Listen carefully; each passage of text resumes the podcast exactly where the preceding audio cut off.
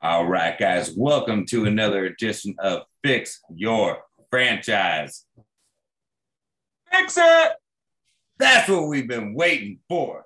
I don't know if you guys recognize that little fix it in the background, but that is the OG Fix It.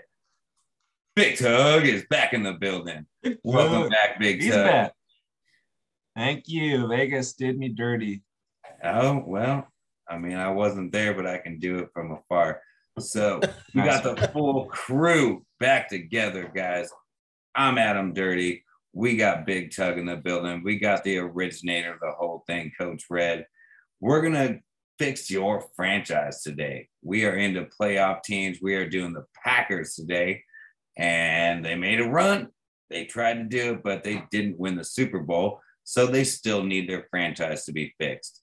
And how do you fix it? I don't know. We'll tell you. You might see us on the street just walking around like, oh, hey, those guys look like normal guys. You're wrong. Wrong. Actually, three of the most amazing, best GMs in the world. And if you want to get your franchise fixed, you'll listen to this podcast. So like I always do, I'm going to kick it off with Coach Red, and he's going to let the Packers know what they need to do to take it to that next level. And I don't know, maybe win another Super Bowl. You got stop playing the 49ers in playoffs. Yeah.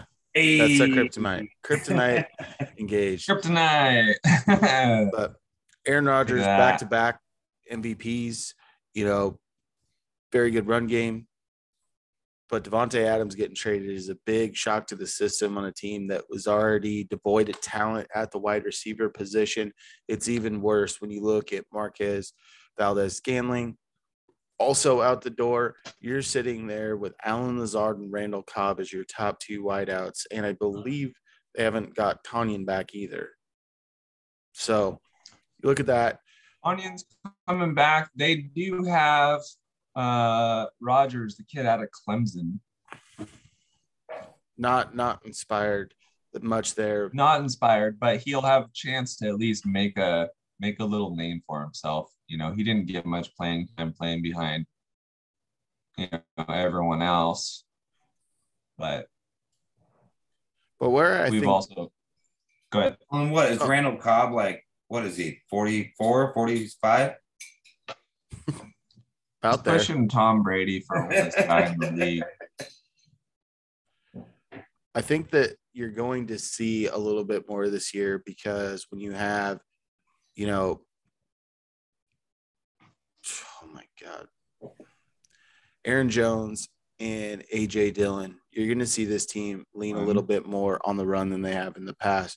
But I think where you're going to see the biggest shift is this defense is still pretty good. You had to cut Za'Darius Smith for cap purposes, but getting De'Vondre Campbell back, still having Preston Smith, getting Jaron Reed off the street, you still have Rashan Gary, who was much improved this last year. You look at their secondary, though, that's where they're going to make their pay. I mean, this is one of the better secondaries in the league.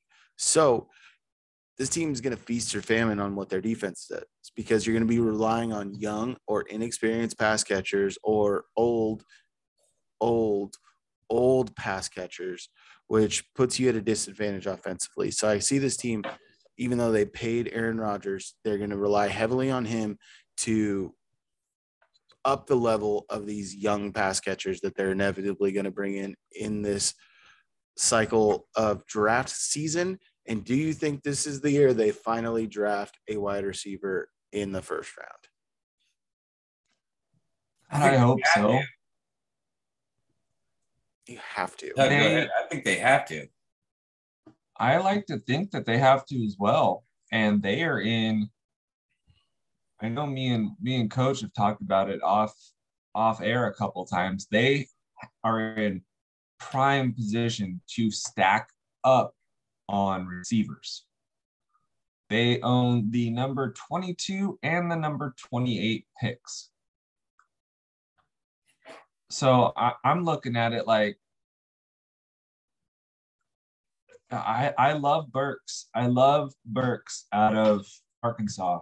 He's a big Debo Samuel-esque type receiver. He needs a little honing on his route running, but dude is beastly once he gets the ball in his hands. Yak attack is back. Jack. Yeah, he's a yak monster. And I honestly think he'll be there at 28. I really do.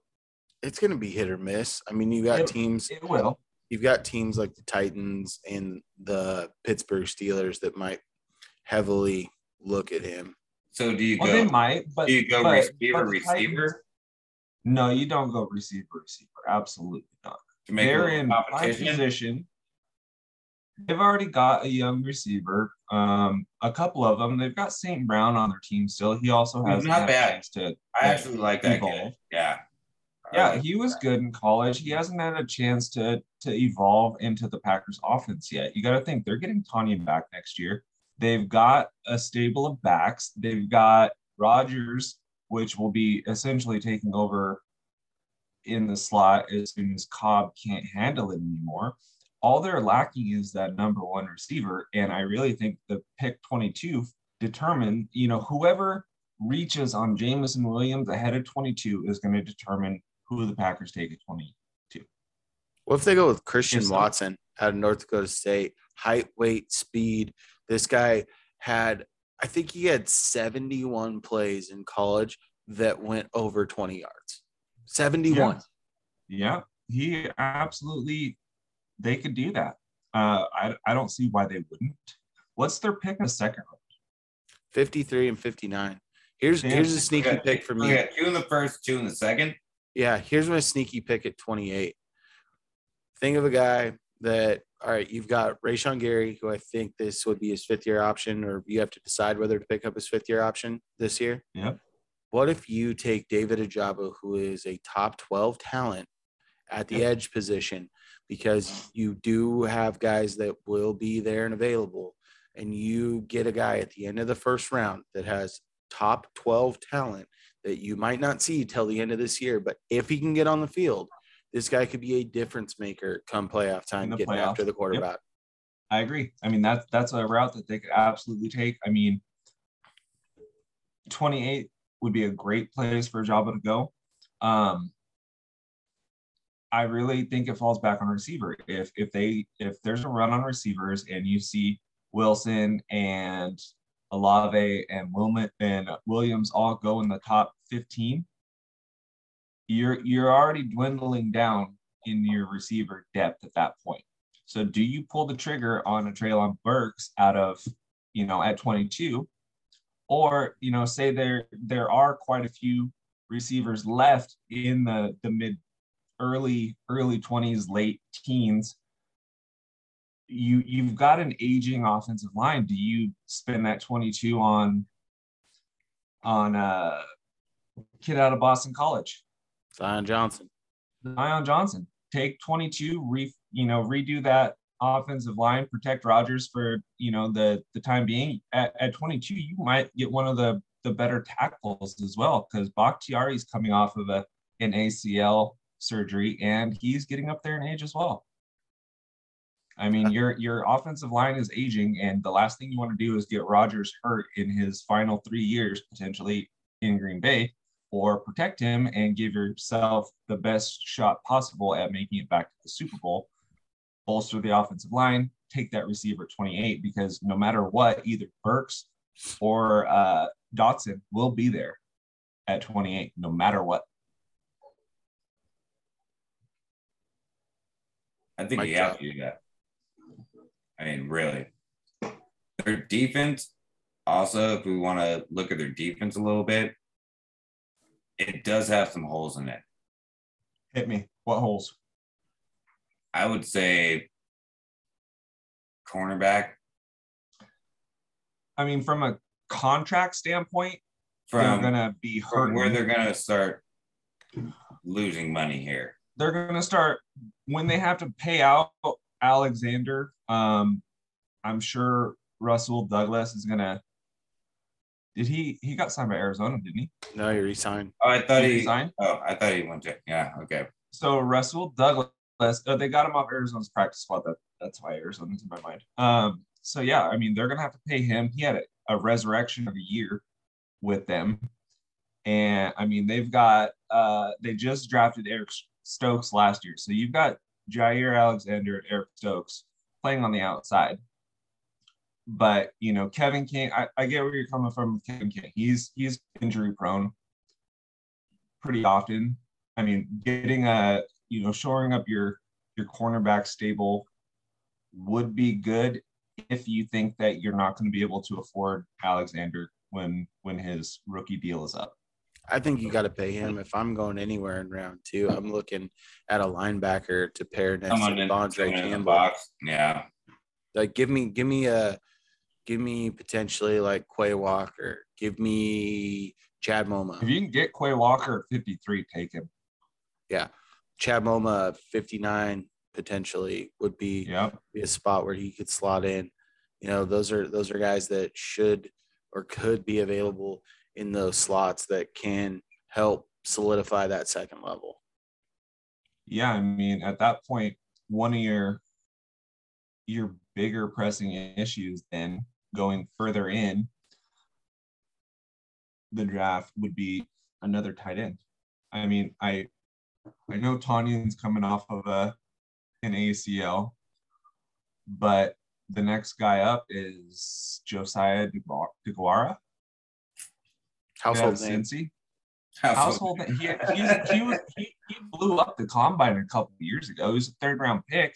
He's a good role player. He just – they picked him thinking he was going to be the next Travis Kelce, and he wasn't. Don't sleep on Mercedes Lewis. I'm sleeping on Mercedes Lewis. It's probably because it's past his bedtime and he's taking a nap. Pick 92. There is going to be a bounty of high upside tight ends available. The runs happen in round three. Round three is going to be tight. That's what I'm saying. Do you take pick 92 and grab, you know, one of those guys that has had a huge season but then kind of fell off the map in Kate Otten? Let him learn under Tonyan for a year, because you know Tonyan's going to demand a. I'd venture to say Tonyan's going to get a 4-year, $50 million contract. If I were the Packers, I wouldn't pay that.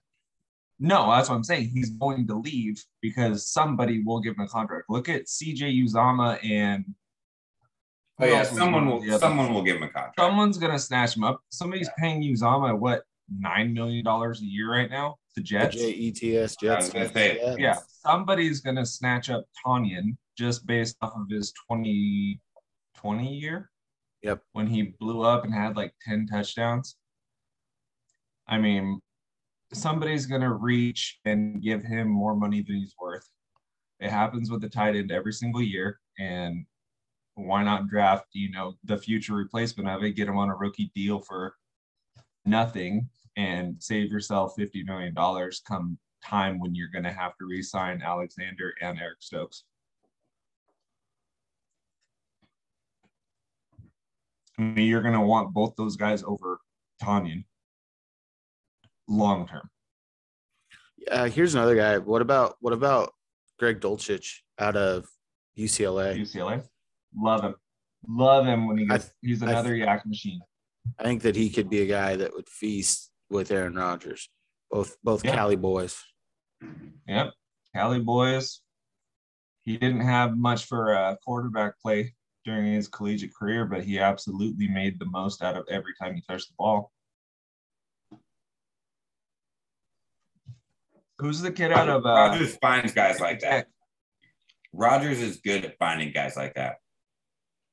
He'll make guys into a good receiver because they are good after they catch the ball. What about James Mitchell? What about him? Another tight end that might go in the third, maybe early fourth. Yeah. I mean, that's another target. He's huge. He's 6'6", 250. He can move. I mean, he's in the Darren Waller frame of size. Don't nobody quote me saying I'm calling him Darren Waller because quoted. I'm not.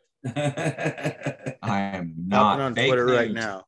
At fake news. Real big James tug. Mitchell is not Darren Waller. Is Darren Waller. But I mean, he's been rolling around doing his top 30 visits, and I think that he could be another name that gets called early when the run on tight end goes. I wouldn't be shocked if you see his name called above other people just because of his size, speed, and potential.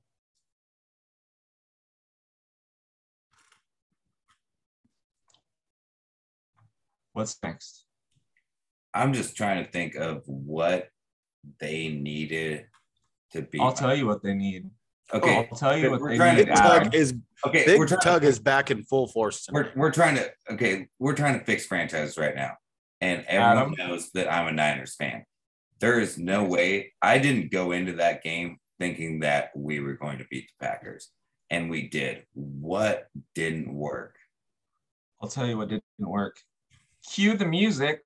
Let's go over to Kicker Corner. Kicker Corner. But it was less than the Kicker Corner, actually, because it was the Special Teams Corner. Yeah. Oh. Who's the leader of the Special Teams Corner? The kicker. That's right. Mason Crosby entering his final season under contract right now. He is owed $5 million coming off of a season where he was only 73% successful. Well, if you take out the Bengals game, he would have been a lot more successful.